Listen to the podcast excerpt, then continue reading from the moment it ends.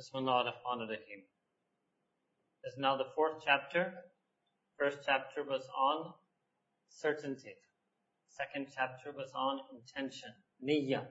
Third chapter was on vigilance, always being aware and conscious of Allah subhanahu wa ta'ala. This is the fourth chapter, which is on the inner and outer self. Imam al-Hadawi begins, you must, O oh my brother, improve your out, improve your inward aspect until it becomes better than your virtuous outward appearance.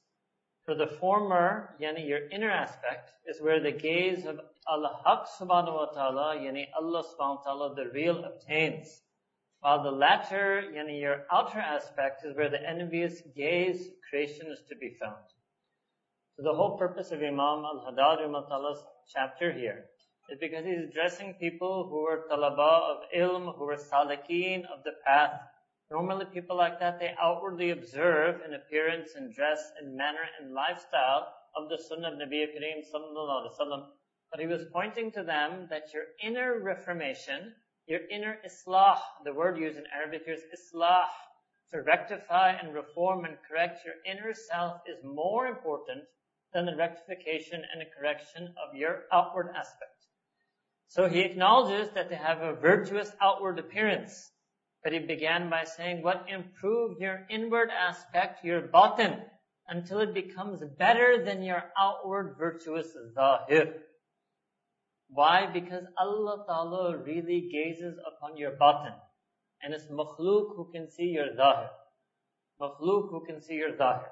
And often when the makhluq see your zahir, they may even gaze upon a pure outward form with envy.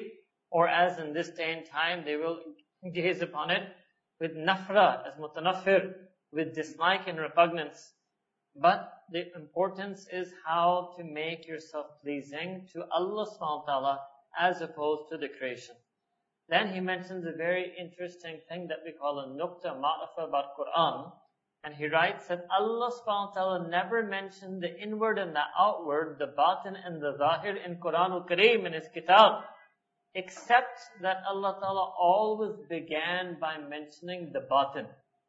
So whenever in Quran al-Kareem, batin and zahir, these two came together, Allah Ta'ala always mentions the word batin first. So he takes that also as a sign from Allah subhanahu wa ta'ala that the inner self and inner reality and condition of a person's heart is more important even than their virtuous outward appearance or their virtuous outward acts. So then he meant that was his quoting from the Qur'an. And then he mentions the dua of Nabi Kareem sallallahu alayhi wa sallam. Allahumma ja'al sarirati khayran min alaniyati. Waj'al alaniyati saliha. That, O Allah subhanahu wa ta'ala, make my inner reality even better than my outward form and make my outward form. He also addresses the other side. The other side is that sometimes there are people who claim that even though their outward acts and appearance and lifestyle is not according to the sunnah of Nabi Kareem sallallahu alaihi wasallam, and therefore their outward form is not virtuous, they claim an inner piety, and they claim an inner virtue. And there are many people like that in, in many Muslim countries, in many Muslims, even in non-Muslim countries, that they claim an inner piety with Allah subhanahu wa ta'ala, where they abandon the outward acts of piety. In fact, I remember a few years ago, and I often give you this example of this person I met in Lahore, and it, but I cannot tell you too much of the example because you might be able to figure out who it is. But let's say a very accomplished person in civil society, and who did not pray any salah, did not pray Jummah, does not believe in going to Makkah Mukarramah, Madinah Munawwarah, does not believe in fasting. But he insisted that he was of an extremely high spiritual state, and he viewed himself to be a lover of the awliya, a lover of the friends of Allah subhanahu wa ta'ala. So this was a strange thing. So the reality is, is that the true model of spirituality is Sayyidina Rasulullah sallallahu alayhi wa sallam. And any concept of Sufism that makes a claim like that, that you can abandon the outward reality and the outward form and claim an inner reality, is against the way of the Prophet sallallahu alayhi wa sallam. Then there's another philosophy here, which is exists in Lahore, but it is more of a European and Western Muslim phenomenon, and that is called the Prelude school. The perennialists are those people who believe that actually all religion is just a shell and an outer form for a true inner reality. And that inner reality is your spiritual connection to Allah subhanahu wa ta'ala. And once you have that inner connection, it doesn't matter which outward form you follow. This again would be a negation of the whole legacy and nubuwwah of Sayyidina Rasulullah sallallahu alaihi wasallam. So, in the next two paragraphs, Imam al-Haddad rahimahullah ta'ala addresses this. He says that when the inward is good, the outward is also inevitably so. If the person in their heart truly loves Allah subhanahu wa ta'ala, they will necessarily pray salah and make sajda to him. If in their heart they truly love Rasulullah sallallahu alaihi wasallam, they will definitely outwardly lead a life and lifestyle that closely approximates his. In fact, Sayyidina Rasulullah sallallahu alaihi wasallam himself said, "Man ahabba sunnati faqad ahabbani." That person who loves my sunnah, that is the person who loves me. وَمَنْ أَحَبَّنِي كَانَ مَعْيَ فِي الْجَنَّةِ. And that person who loves me, they will be alongside with me, they will be my companion in Jannah. Alright? So love for Allah Ta'ala cannot be something separate from love for ibadah and ita'ah, worship and obedience. And love for the Prophet Sallallahu Alaihi Wasallam cannot be something separate than love for the Sunnah.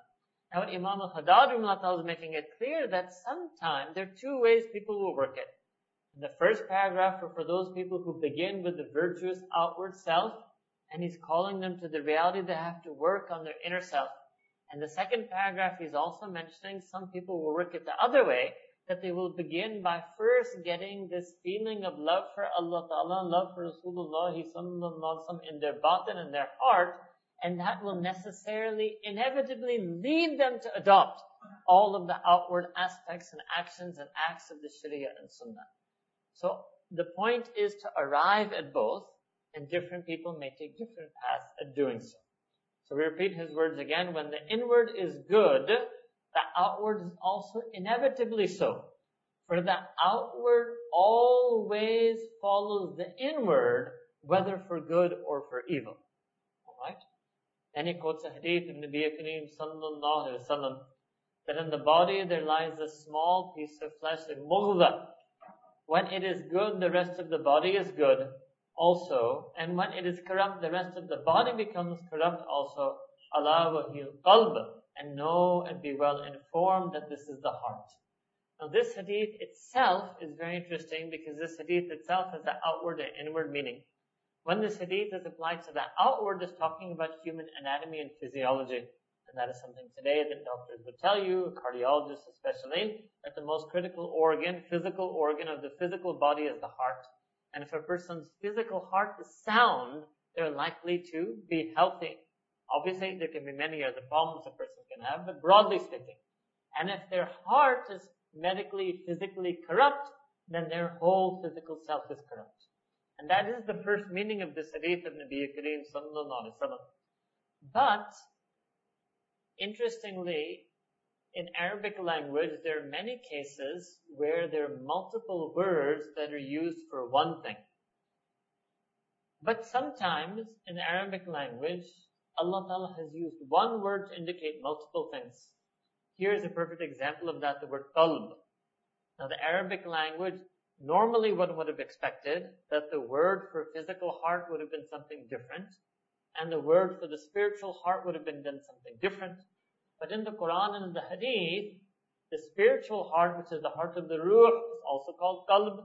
And the physical heart that pumps blood is also called qalb. Alright, so it's one word referring to two realities. So that's why then the ulama will take both meanings here in this Hadith as well. So when you take the second meaning, then it means that there's a part of the batin, that if it is sound, the entire batin, means the nafs and akal of that person, will also be sound, and that is their qalb. And there's a part of their batin that if it is corrupt, then the rest of their batin, yani their akal and nafs, will also be corrupt, and again that is the spiritual heart. Alright? And it's in that second sense that Imam al-Haddad rahimahullah ta'ala brought this hadith here in this chapter. And then the next paragraph, know that the one who claims, makes a dawah, makes a claim to have a thriving inward. Now, he means spiritually, the spiritually virtuous and pine inward, but whose outward has been corrupted by his abandoning outward acts of obedience, is a pretender and a liar. It's not possible to be spiritually pure internally and not perform the acts that are pure and pleasing to Allah subhanahu wa ta'ala. Alright? Okay. Then he goes back to the first type of people, which were what? The ones who have the zahir, and he wants them to work on the batin. So for them he says, the one who exerts himself in the islah, the reform and correction of his outward aspect by caring, by caring and being conscientious and trying to improve and make virtuous the way he dresses and appears, speaks, moves, sits, stands, and walks, but leaves his inward, his batin, full of repellent attributes and vile traits, is one of the people of affectation and ostentation. So this is what is known as tasannu and riya. That this person outwardly they're virtuous, but still inside their heart they have lust, or they have greed, or they have anger, they have envy, they have pride, they have arrogance. Even though outwardly their dressing and appearance and speaking and moving and sitting and standing and walking is pure, so it says these are the people of affectation, which is called tasannu, and ostentation, which is called riya. And they're al-mu'ridin and al-mawla. They're actually turned away from Allah subhanahu wa ta'ala. They're not the people who've turned towards Allah subhanahu wa ta'ala. So in their abandoning of inner virtue, they have also turned away from Allah ta'ala. And the first group, the, the second group, in their ab- turning away from abandoning the outward acts of obedience, they've also turned away from Allah ta'ala. So whether outwardly or inwardly, the person must always be turned towards Allah subhanahu wa ta'ala. Then he mentions, beware, O brother, that, uh, beware, brother, of doing in secret that which if seen by people would make you ashamed. So when you're alone, secretly, it's called sirran, that you do certain things, maybe immodest acts, lewd acts, that you would never do if others could see you. Or if you were sleeping in a dorm room or in a masjid, you would obviously wake up for Fajr Salah. But if you're sleeping alone in your bedroom, in your own dormitory, you might not wake up for Fajr Salah. So beware of doing in secret that which if seen by people would make you ashamed. And we had done this yesterday in the vigilance and awareness, because actually Allah Ta'ala is seeing you. True shame and modesty and haya is to be felt in front of the being who truly gazes upon you, as opposed to creation whose gaze is imperfect and incomplete. And also be wary of doing, be worried, being worried about being censured. Censured means, uh, this is what is known as lawmatul la'im, that somebody critiques you for following something in deen. So you shouldn't worry about the reproach or censure or blame or sarcasm or jest or jibe or mocking of somebody in creation. Then he quotes, Allah Ba'zul Arifin, that some of the people of deep intimate knowledge of Allah subhanahu wa ta'ala, which again using the British English, he's translated Ma'rifa as gnosis and Arif as Gnostic, but most might not be familiar with that English term, so I will just stick to the Arabic. Some of the Arifin, some of those who have deep intimate awareness and knowledge of Allah subhanahu wa ta'ala, have said that a person cannot be a true Sufi unless were everything that is in their batin to be exposed on a platter in the marketplace, they would not be ashamed of anything that came to light. And this is one of the sayings that the early Sufis had, is what is ikhlas? What does it mean to be truly pure? So it said that whatever is inside in your batin, as if all your thoughts and all your desires were revealed and presented to the general public. Marketplace means the general public. You would have nothing to be embarrassed about. That means you're a true Sufi. You're khalis and mukhlas. So what is he pointing to here? That obviously we make sure our outward acts and manner is virtuous. That's what we show to the public. But what if the public could see our inner reality and our thoughts and our desires? Then what would the public think of us? Right? Now obviously the public doesn't see that, but Allah subhanahu wa ta'ala sees that. And we should be more concerned about how we appear to Allah subhanahu wa ta'ala as opposed to how we appear to the public members of creation. Then it concludes this chapter, this fasl, it's called this section, If you cannot, if you can't do this, if you cannot make your inward, your batin, better than your outward, your zahir, then the least that you can do is to make them equal. Because otherwise then a person is guilty of nifaq, a type of hypocrisy. That outwardly they appear virtuous, but inwardly they're not. That's a hypocrisy, a delusion. One can be deceiving others, but one cannot deceive Allah subhanahu wa ta'ala. And ultimately one is only deceiving their own self. So he says that if you cannot make your inward better than your outward, the least you can do is to make them equal, so that you behave. What does it mean to make them equal? That you behave equally well privately and publicly in obeying Allah subhanahu wa ta'ala's commandments and injunctions, and avoiding Allah subhanahu wa ta'ala's prohibitions, and in respecting and honoring that which Allah ta'ala has made sacred, and by hastening to please Him subhanahu wa ta'ala. This is the first step the abd, the servant and slave, takes on the path of ma'rifah, of irfan, of getting that special, deep, intimate knowledge and awareness from Allah subhanahu wa ta'ala. He says, awwalu qadam. This is the first step that the slave places on what? Fi tariq al-ma'rifah. Al-ma'rifat al-khassa. On that special knowledge and inner awareness of Allah subhanahu wa ta'ala. He says, you should know this well. And success comes only from Allah subhanahu wa ta'ala. Well, actually, these first four chapters really form the first section of this work, where Imam, Imam al-Haddad laid out, if you will, the quote-unquote theory, or the feelings that a person should have. Certainty, intention, vigilance, and trying to make the inner self more virtuous. In the fifth chapter, fifth section, fifth fasl, Imam al-Haddad is now going to talk about a'mal. We're going to talk about a'mal. And specifically, he's going to first talk about, which coming later, character is coming later, kindness to poor is coming later, but he's going to begin with the ibadat, with the, what this translator translates as devotions, devotional acts, any acts of ibadah to Allah subhanahu wa ta'ala. Now this is chapter five. On regular devotions. He writes, you must fill up your time with acts of worship, so that no period of time elapses, whether by night or by day, without being used in some act of goodness. This is how the barakah, blessing, within time is made manifest. The purpose of life is fulfilled. وَمَا خَلَقْتُ الْجِنَّ وَالْإِنسَ إِلَّا لِيَعْبُدُونَ. And the approach to Allah subhanahu wa ta'ala is made constant. Now remember, I mentioned, I've mentioned to you at some point this word, salik. So the path is called the path of saluk, and the person on this path is called salik. Salik means the wayfarer, journeyer, traveler on the path. So you would also notice that whenever you are traveling on a journey, you don't want there to be a pause. You don't want there to be an interruption. You prefer non-stop travel. So this is what he's trying to bring a person to. How can you begin on the journey to Allah subhanahu wa ta'ala? That is covered in these first four sections.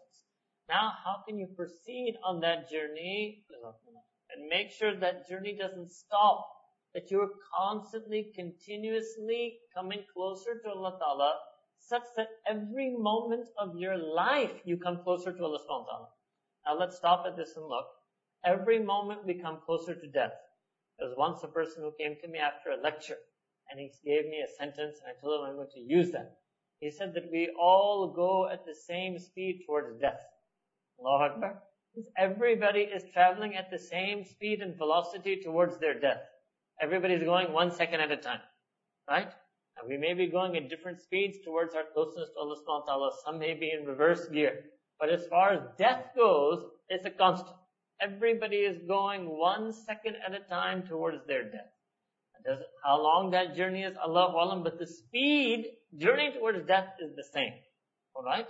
Now, what Imam al-Haddad wanted was the same thing, that the path towards, just like nobody can stop the clock on death.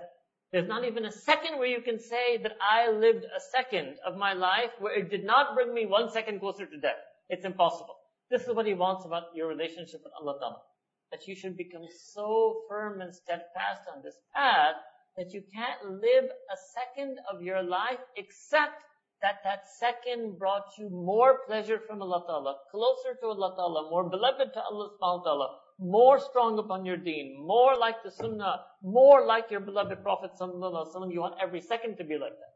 So now this is the next, um, several chapters are going to be basically trying to tell a person how to live their life practically and how to fill their day.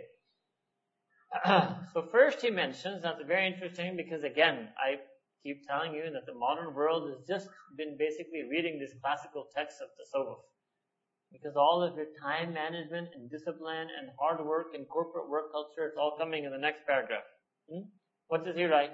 You should allocate specific periods of time for your habitual activities such as eating, drinking, and working for a livelihood.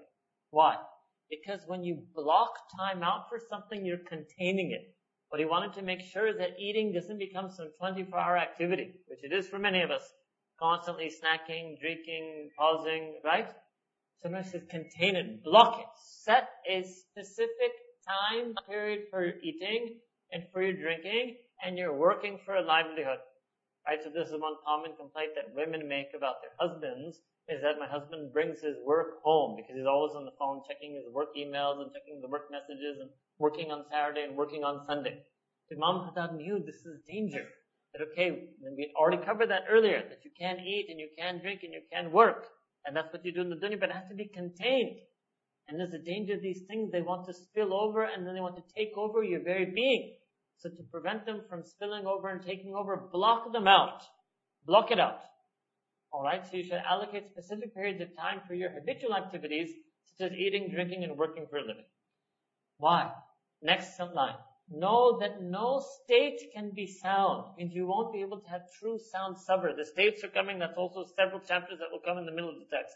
But the states, ahwal, maqamat in our deen are to have sabr, to have shukr, to have tawakkul on Allah Ta'ala, to have zikr, et cetera, et cetera. Because you'll never be able to do that if in the presence of neglect, in the presence of ghafla, in the presence of which you forget Allah subhanahu wa ta'ala, your heart is empty and absent of the zikr of Allah subhanahu wa ta'ala. And no wealth is useful in the presence of heedlessness. No wealth, no, that your money will not have barakah in the presence of heedlessness. Because when you become heedless and mindless of Allah subhanahu wa ta'ala, then the money will rope you in, the material world will rope you in, mal and dunya will rope all of, will rope you in.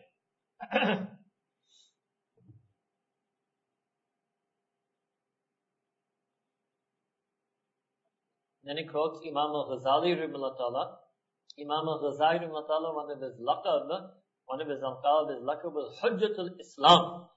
Hujjatul Islam because himself being a believer, was viewed in his century that somebody like Imam al-Ghazali being Muslim itself is a proof that Islam was true. And second, his writings and the life that he lived and the legacy that he left was also viewed as a hujjah or as a proof of deen of Islam. So he writes that Imam al-Ghazali, the proof of Islam, may Allah subhanahu wa ta'ala spread his benefit, said, quote, you should structure your time, and now Imam al-Haddad mentioned structuring your time for dunya. Imam al-Ghazali is going to mention structuring your time for deen. You should structure your time, arrange your regular devotions, awrad. Awrad is an Arabic word that is a plural of wird. Wird.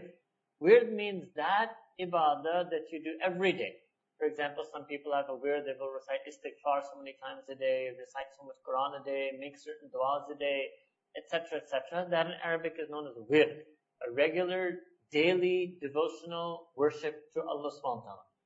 You should arrange regular devotions, awrad, and assign to each function a set period of time, during which it is given first priority, but which it does not overstep.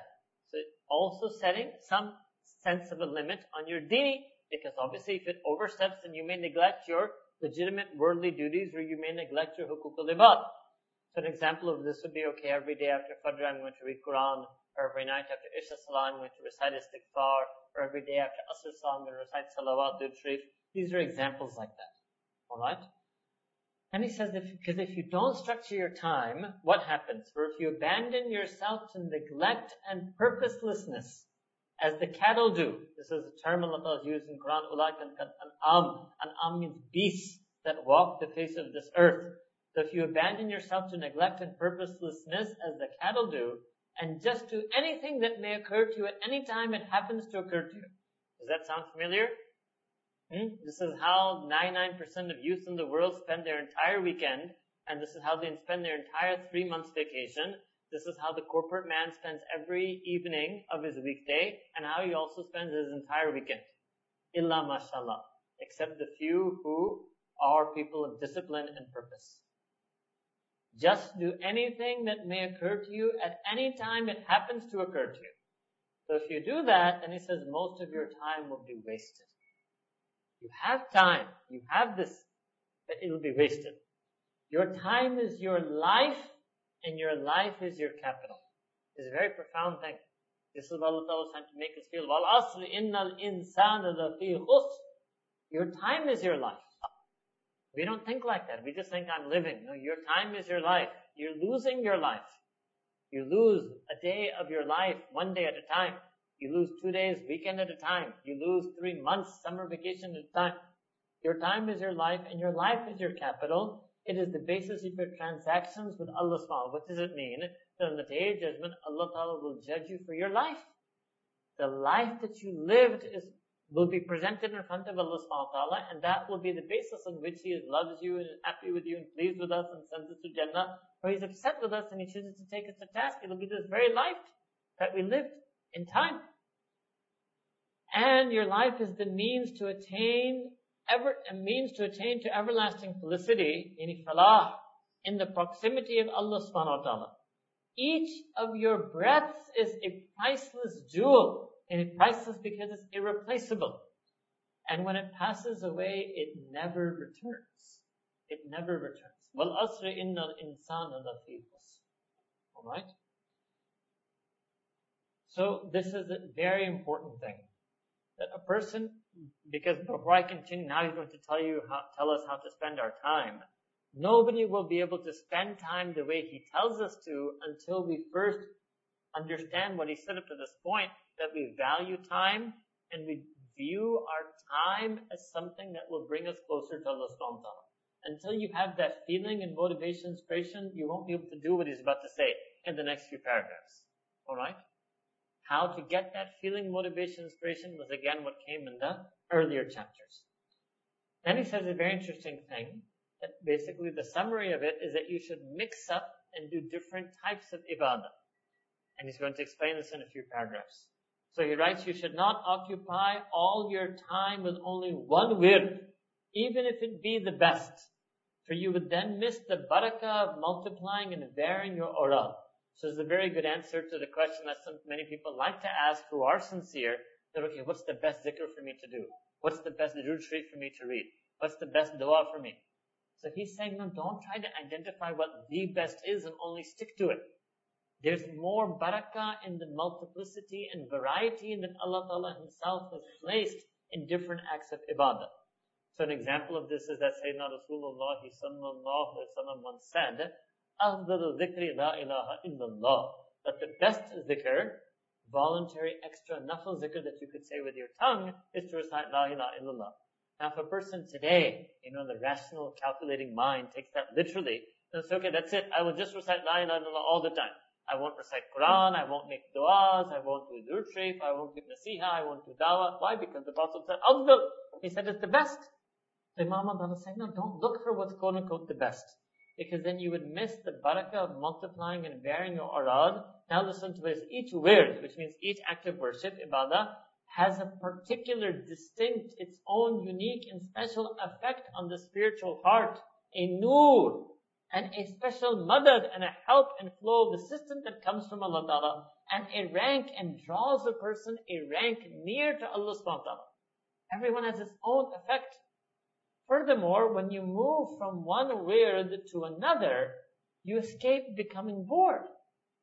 Because it can be boring to do the same thing repeatedly over and over again. So you escape from being bored, indolent. Indolent is just a fancy word for being lazy and sluggish, impatient, or weary. Weary means you might tire of it. Some people, if you tell them all you're going to do is say la ilaha illallah, then eventually they get tired. They might say it a few thousand times in the first day, but then they get tired of it. Then he quotes a great shaykh of the Shadul Tariq, Ibn Ata'illah al-Iskandari, he said, because Allah al-Haq subhanahu wa ta'ala knew of the presence of boredom in you, yani his creation, Allah Ta'ala created a variety of acts of obedience. A variety of acts of obedience. That you can shift and you can turn and you can enjoy different ones. Just like a person physically, in their physical nourishment, they get bored if they eat the same food over and over and over again. If you ask them what's your favorite dish and they tell you, but you give them only their favorite dish for ten days straight, they'll be begging for something else. So just like the physical nourishment wants variety, just like that the spiritual nourishment of the heart also wants to have variety. Then Imam Madad said, know that Orad has a great effect in illuminating the heart. Actually, let me also mention something here. When I was reading this, and those of you who were sitting with us in Ramadan may have also remembered some of the majalis we did from the teachings of Shaykh Ashraf Ali Khanvi Imlatana, Shaykh Abdullah Bedwi Imlatana. And in that, some of you caught something very subtly, which I did, but not all of you caught it, so I'm going to say it explicitly now, is that from the teachings of these past masters, we understand that it can be a good idea to vary your awrad. What does it mean? So for example, if you have a daily practice of saying one hundred istighfar a day, you can vary that. Some days you might say Astaghfirullah Rabbi min kulli dhanbi wa atubu ilayh. Other days you may want to say Astaghfirullah alladhi la ilaha illa huwa al-hayyul qayyum wa atubu ilayh. If you're saying one hundred times salawat a day, you may look at the different salawats mentioned in the hadith. For example, Shaykh al-Hadith Maulana Muhammad Zakaria Al-Mu'talla has a small little pamphlet called forty Durood Salatul Salam, all taken from hadith. You may recite different ones for your hundred. Sometimes you may recite Allahumma salli ala Sayyidina Muhammad wa ala Sayyidina Muhammad wa barik wa sallam. Sometimes you may want to recite the Durood Ibrahim from Salah. Sometimes you may want to recite a different one, Allahumma salli ala Sayyidina Muhammad al-Nabiyyul Ummi wa ala wa sallam taslima. And you may want to vary these things. And especially those who can understand the meanings, it may actually increase the quality of that act of worship. Similarly, when you pray salah, you should try to vary the surahs that you recite.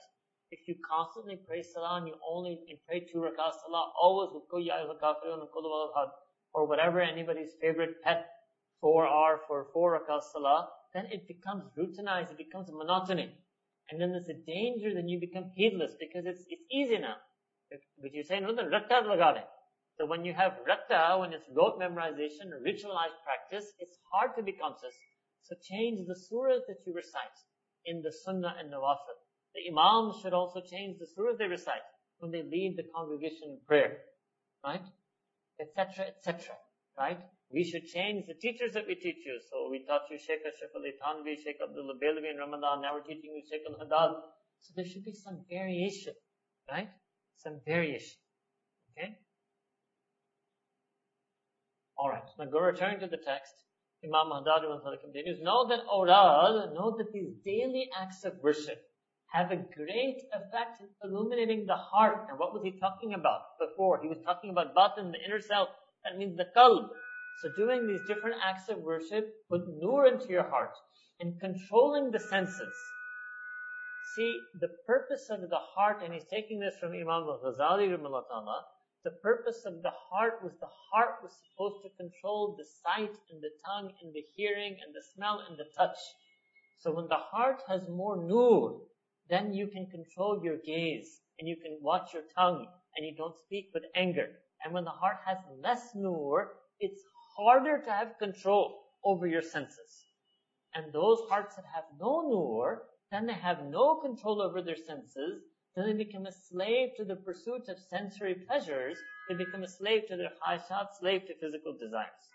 So it means that we need to get nur in the heart. How does one get nur in the heart? By doing these different acts of ibadah. But these anwarat, they only appear and become established in the heart with perseverance and repetition, with istiqamah and takrar. That you have to do it every day and you have to repeatedly do it every day. That constancy, alright? Just like when a person physically works out, they have to do it regularly. Only then will they feel the vitality that comes when a person is in good physical fitness and health. And if they don't have perseverance and repetition in their physical fitness, then they will never get the vitality and strength that a person wants through exercise. It's the same thing with these spiritual exercises. and their performance at specifically allocated times. Okay, now he says something directly to us because we fall in this category. You see, traditionally in the Muslim world, there were two types of people. One was that person who had to earn for a living, who had to work, so therefore they can't do ibadah all the time. And then there were some people who today you may call them senior citizens or retirees or housewives or mothers or women who have more time. They could actually fill their day and night with ibadah. Classically in the Muslim world, history, whenever a person was like that, that's what they would do. If they were retired, they wouldn't think, oh, let me go for golf or let me, you know, join Fawji X Y Z Foundation. Huh? Allahu Akbar. Huh? SubhanAllah. I say, if I'm retired, alhamdulillah, now I'll just make ibadah for the rest of my life. If there was a woman whose children had grown up and got married and moved on, she'd make ibadah for the rest of her life. This is how they understood. We don't think like that anymore. But here, Imam Haddad is now going to talk about the people like most of us who aren't entirely free. So he says that if you are not one of those who fill all their night and daytime hours with devotional activities, ibadat, then assign to yourself some awrad to persevere with at specific times that you make up for if missed. Now he's going to explain to you what does istiqamah mean. Number one, that you do it every day at a set time. Number two, that if you miss it, you make it up. So for example, you said, okay, I will recite Quran every day after Fajr. And maybe one day you had to leave right after Fajr and catch a flight. You have to make that up. That daily recitation is pending on you. You take it so seriously. You make it up. That means you have istiqamah. Third thing he mentions, specific time, number one. Number two, that you make it up. Number three, so that your soul becomes accustomed to keeping them. It means it becomes necessity for you. It becomes rahat for you, sukoon for you, adat for you, habit for you. Because you can't live without it. Like there are people who can't live without their daily akhbar. I've seen people like that when they travel, that they tell their spouse, keep the, well, take a newspaper for me. And when they come back, they actually sit back and they read the entire week that they missed. They read the entire newspaper. I've seen people who read the newspaper cover to cover. Literally, ads, classifieds, things that are absolutely irrelevant to them, human interest stories, science, technology, arts, leisure, everything. Allahu Akbar. And if they miss anything, and if their wife throws out the paper before they get back to that section, the wife will say, but it's one week, but I hadn't read that section. She'll say, but why? It's sports Monday, today's Thursday, what's the point? I didn't read it. Allahu Akbar Kabira, that's what he's talking about. So now, I'm giving you examples to show it's possible. People can be like that. People are like this with newspapers. Why don't you think people can be like this with deen? If a person can be enough person, there are millions of people who are like this with newspaper, their Twitter feed, their et cetera. Right? So why can't you, why, why is it hard for you to imagine that there were people and they are people and there need to be more people who are like this with their Quran, with their du'as, with their ibadat, with their salawat, with their salah. Hmm? It's definitely possible. And in fact, it's critical and it's essential. Alright? So that you, so the first thing is that you assign specific time. Second, that you make up for it if missed. Third is that your soul becomes accustomed to it. Fourth, when your soul despairs of you abandoning them altogether when you miss them. Means your soul gets scared. That, oh, I missed my Quran for today. What if I stop? I'm scared now. What if it wasn't just a one day lapse? What if I lose it? What if it's gone? What if I miss it again tomorrow? What if I, what if I get stripped? What if I become mahroom? And that fear is what makes a person miss it up. That fear is what makes a person make it up when they miss it. Because they don't want that momentary lapse to become, becoming mahroom, entirely devoid and bereft of that amal. Allahu Akbar. Look at this. Every line here is gold. Hmm? Then he mentions about his Shaykh Abdul Rahman al-Thaqaf, Rahimahullah Ta'ala said, that who doesn't have this as a play in Arabic language, uh, there are several plays. This is Man La Wird Lahu La Warud Lahu. That's another one. That he's saying that person who has no wird is a pird. Pird means monkey in Arabic. So he says that that person who doesn't have a daily practice of turning to Allah subhanahu wa ta'ala in ibadah and dua is like they're a monkey. Another arif, another of those knowers of Allah ta'ala said, the arrival of blessings, Allah ta'ala's anwarat and barakat coming onto our heart, depends on the awrad, depends on your sendings and offerings to Him of your devotional acts of worship, your litanies and prayers. Therefore, that person who outwardly has no wird, they will have no inner aspect of any consequence. So again, now you're looking back at the rabt between the zahir, batin, the outer, and the inner self. So the inner anwarat are dependent on the outward ibadat. The inner anwarat are dependent on the outward ibadat. But, and he says something which is, uh, everybody will be happy that he says this. Yeah, Allahu Akbar. So yes, I'm also happy that he said this because I want you people to know that they knew these things. But this shouldn't be the most happy line in this paragraph. In this chapter, definitely. What did he say? Be moderate and keep to the middle way in everything. But this is what it means. He's saying that, look, if you're a person who can't do it all the time, then don't try, and you're going to do what you're going to talk about, don't try to do more than you can. Don't go all out. Set a time for it, be regular, but keep it within a reasonable limit so that you attain and achieve and accomplish and you succeed, as opposed to constantly falling short and lapsing and slacking and missing. And that's a big problem. A lot of us, we set up tasks for ourselves in deen that we aren't able to attain, accomplish, and achieve and succeed in. And then when you lapse and you slack and you miss and you falter and you fail, then you lose hope. You lose inspiration. And he's going to mention that this is a trick of shaitan. This is a trick of Iblis himself. So he says, be moderate and keep to the middle way in everything. Choose those acts which you're capable of persevering in. Plan your day, which you're able to do. Be practical. What can you do? Think. How much Quran can you recite a day? So I can recite five minutes. Fine, do it. Some say, no, but that's such a shame. I'm going to recite Quran five minutes. I check my email one hour a day. Whatever you can do, do it. Do it. I can recite istighfar in my car on the way to work. Do it. I can recite something when I drive back from work. Do it. Whatever you think you can easily do, I will even add what you can totally easily do. And if you miss, you can easily make it up also. Think of that as well, right? Because you're supposed to make it up if you miss it. Set that for yourself and become a person of attainment and accomplishment and success and being. So Imam Haddad wrote to choose those acts which you're capable of persevering in. Sayyidina Rasulullah sallallahu alayhi wa sallam said, that the most beloved acts to Allah Ta'ala are the ones that you do regularly. Mm. Most regularly, even if they're very slight or few. In Allah, even if they're qaleel. Even if they're qaleel.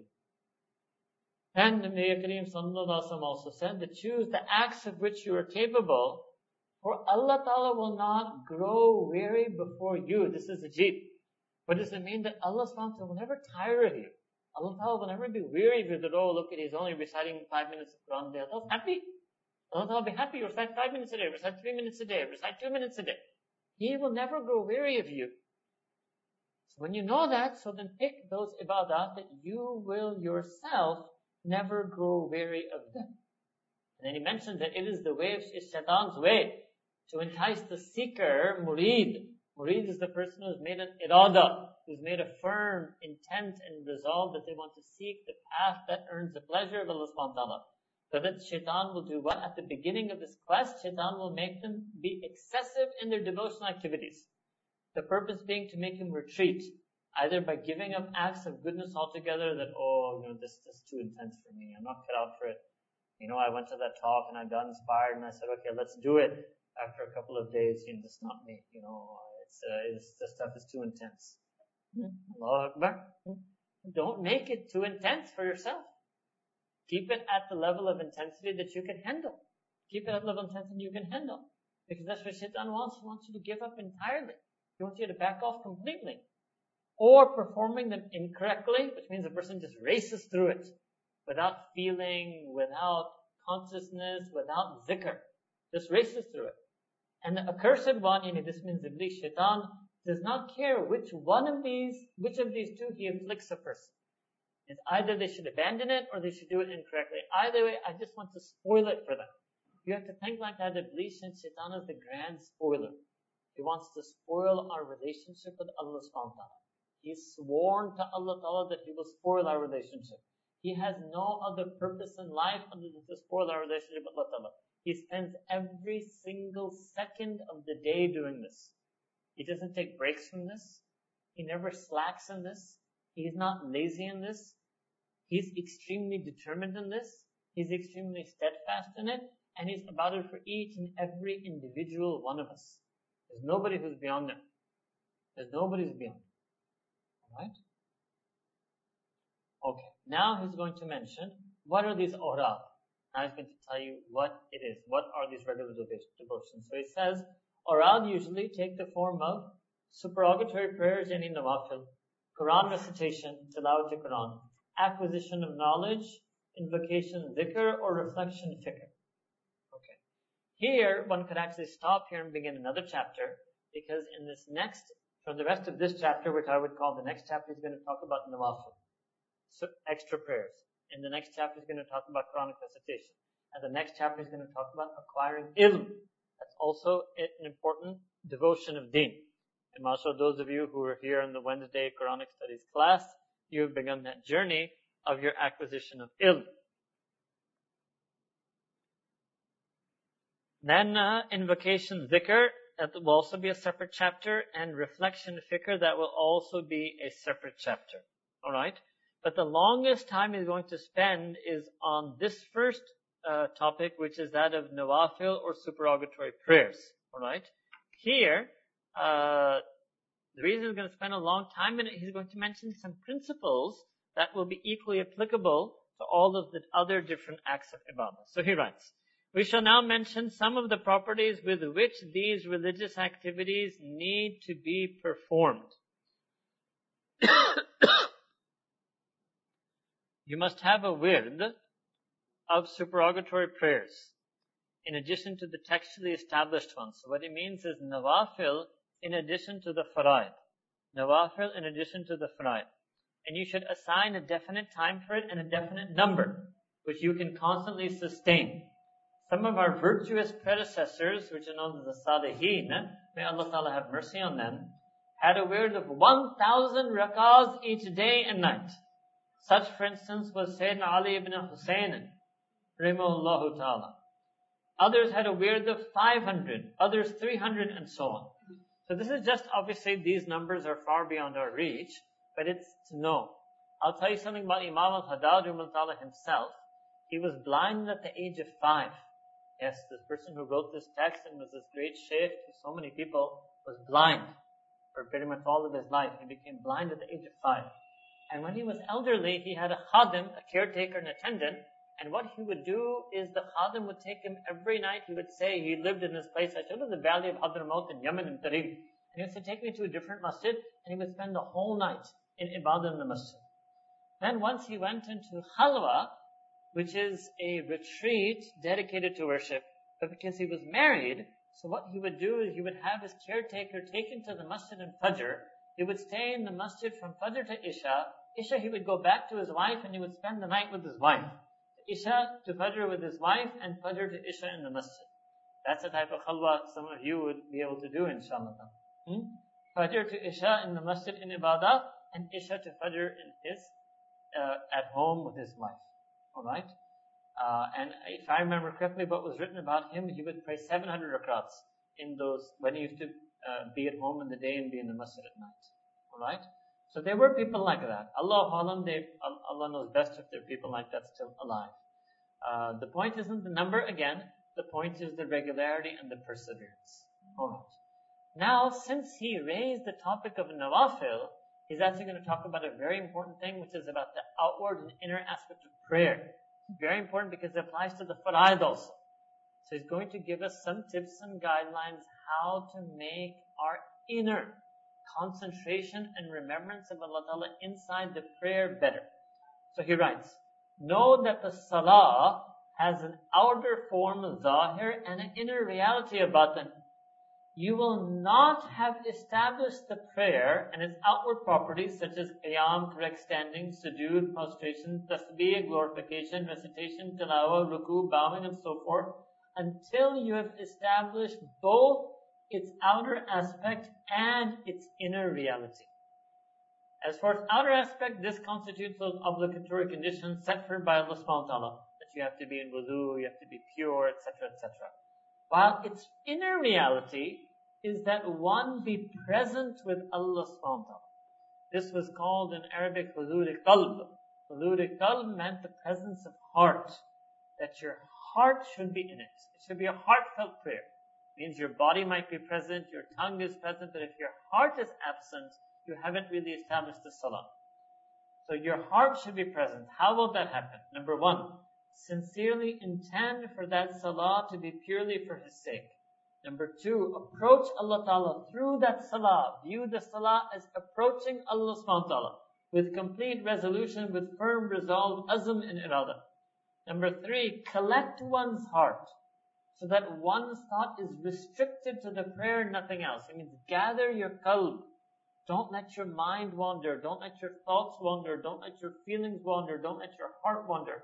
Collect and gather it only for Allah subhanahu wa ta'ala and be restricted to the prayer, nothing else. And maintain the adab necessary for communing with Allah subhanahu wa ta'ala. Sayyidina Rasulullah sallallahu alayhi wa sallam said, the person who is praying salah, they're actually uh, communing with Allah subhanahu wa ta'ala, means they're addressing Allah subhanahu wa ta'ala. They're speaking to Allah subhanahu wa ta'ala. Alright? They are speaking to Allah subhanahu wa ta'ala. That's also something, if we could realize that and we could feel that, uh,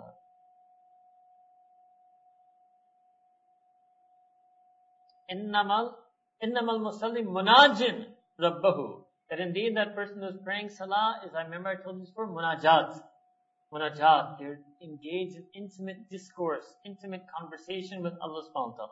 And Sayyidina Rasulullah sallallahu alayhi wa sallam said, إِذَا قَامَ الْعَبْدُ إِلَى الصَّلَاةِ أَقْبَلَ عَلَيْهِ بِوَجْهِهِ.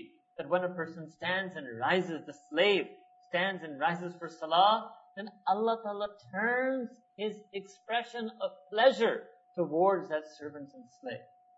So a person should feel that in their salah. That's enough. To, in other words, these hadith are enough to make a person feel it. If when you pray, you remember this, that I'm talking to Allah Ta'ala, that Allah Ta'ala is turning towards me, Allah Ta'ala is expressing His pleasure towards me, it will put your heart in salah. And if you're not remembering these things when you pray, it's hard to get your heart inside salah. Then Imam Mahdarim, so now this was, this paragraph was about the batin, for all the prayers, the faraiz and the nawafil. Now Imam Mahdad mentions another thing, that if you're going to pray extra prayers, the summary of this next paragraph is, you're going to pray extra prayers, start with the established sunnahs. Start with those established extra, the prayers that are established from Sayyidina Rasulullah sallallahu alayhi wa sallam. You should not occupy yourself with unspecified nawafil prayers at a time designated for a sunnah. At a time designated for a sunnah prayer, which Sayyidina Rasulullah sallallahu alayhi wa sallam either himself practiced or he spoke about, until you have completed the maximum designated number for that sunnah prayer. So he gives some examples. Number one. An example of this are the rak'ahs laid down before and after the obligatory prayers. So this I think all of you be aware of. Two rak'ahs before Fajr, four before Dhuhr, two after Dhuhr, two after Maghrib, and two after Isha. And then additionally there are four before Asr. Alright? These are the most established ones. So what does it mean if you feel like praying something before Asr? Pray those four before Asr that Sayyidina Rasulullah talked about. Alright? Okay. These are sufficiently well known as to need no further comment. Another example is the witr prayer, which is well established in certain prayer. Some scholars have been of the opinion that it's obligatory. And that is actually the position of the Hanafi fuqaha, that witr salah is actually wajib. Wajib. Alright? And Sayyidina Rasulullah sallallahu alayhi wa sallam said that inna Allahu witrun yuhibbul witr. That Allah subhanahu wa ta'ala himself is, when they say odd in number, what it means is not even in number. It means that Allah is one, ahad. And He loves that which is also not even in number. Therefore, observe the witr. Okay, now obviously, this isn't to be taken strictly, because Fajr is two, it's not witr. Dhuhr is four, it's not witr. Asr is four, it's not witr. Isha is four, it's not witr. Four out of the five prayers are not actually an odd number of rak'ahs. Alright? Okay? So it's not some absolute rule and maxim to be applied to salah. But what happened here is that this salah of witr was the conclusion to tahajjud. So when you combine it with two, four, six, eight rakats of tahajjud, but then you add three witr, the total number becomes odd. The total number becomes odd. And that's where Imam Ahmad is going to take this. So he's going to say the maximum is eleven rakats and its appropriate minimum is three. For those who have an established habit of rising for prayer during the latter part of the night, it is better to perform it then. Established habit means ninety-nine percent of the time you wake up for tahajjud, then you should delay your witr until then. If ninety-eight percent or less of the time you wake up for tahajjud, you should pray witr before sleeping. You should pray witr before sleeping. Sayyidina Abu Bakr as-Siddiq radiallahu ta'ala used to pray witr before sleeping, even though he was regular for tahajjud. Why? He said that because when I go to sleep, I don't know if I will wake up.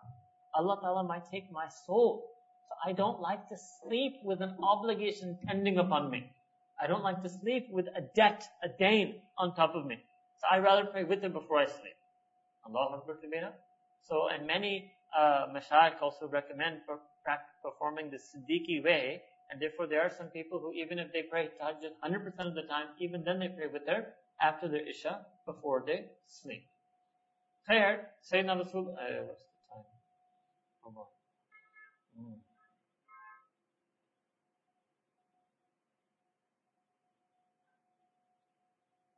Alright, Sayyidina Rasulullah sallallahu alaihi wasallam said, and make your night prayer the witr.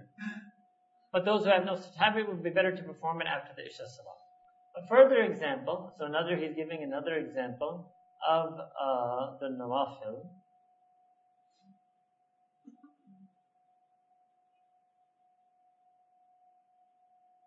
I'm going to skip this and I'll come back to this tomorrow because he's going to mention uh, something else about tahajjud ahead. So let me actually try to finish the part on tahajjud because otherwise your time of ending. Somebody also mentioned this the other day that they're very happy that you end on time. Allahu Akbar. That is an ishara. Huh? SubhanAllah. Well, that's what today I'm looking at nine fifty-five. Huh? So, fair, okay, so we can stop over here. Uh, I'll just summarize. Basically, he's going to talk about other nawafil, then he goes back to talking about tahajjud, uh, and he spends a lot of time talking about different numbers of rakats and different prayers. But the lesson of this was the first thing, the second of this now to put it in practical terms for people like you and me, try to pray some type of nafil every day. Why don't you try to just pray one nafil salah a day? It might be tahajjud, might be four sunnahs before asr, might be awabeen, might be ishraq, might be duha, called chash in Persian Urdu, might be tahiyatul masjid, might be tahiyatul wudu, might be salatul tasbih, might be salatul haja, might be salatul istikhara. There's so many different ones. Try, start with this, try with one a day. One a day. Hmm? This is a very famous multivitamin in the U S. One a day. Alright? And if you link it back to what we mentioned and, and mix it up. So one a day, but then try to vary it. Maybe some days pray istikhara, some days pray tahajjud, some days pray salatul tasbih, some days pray four rakats before asr. So that at least overall in your monthly leisure, there's a little bit of everything there.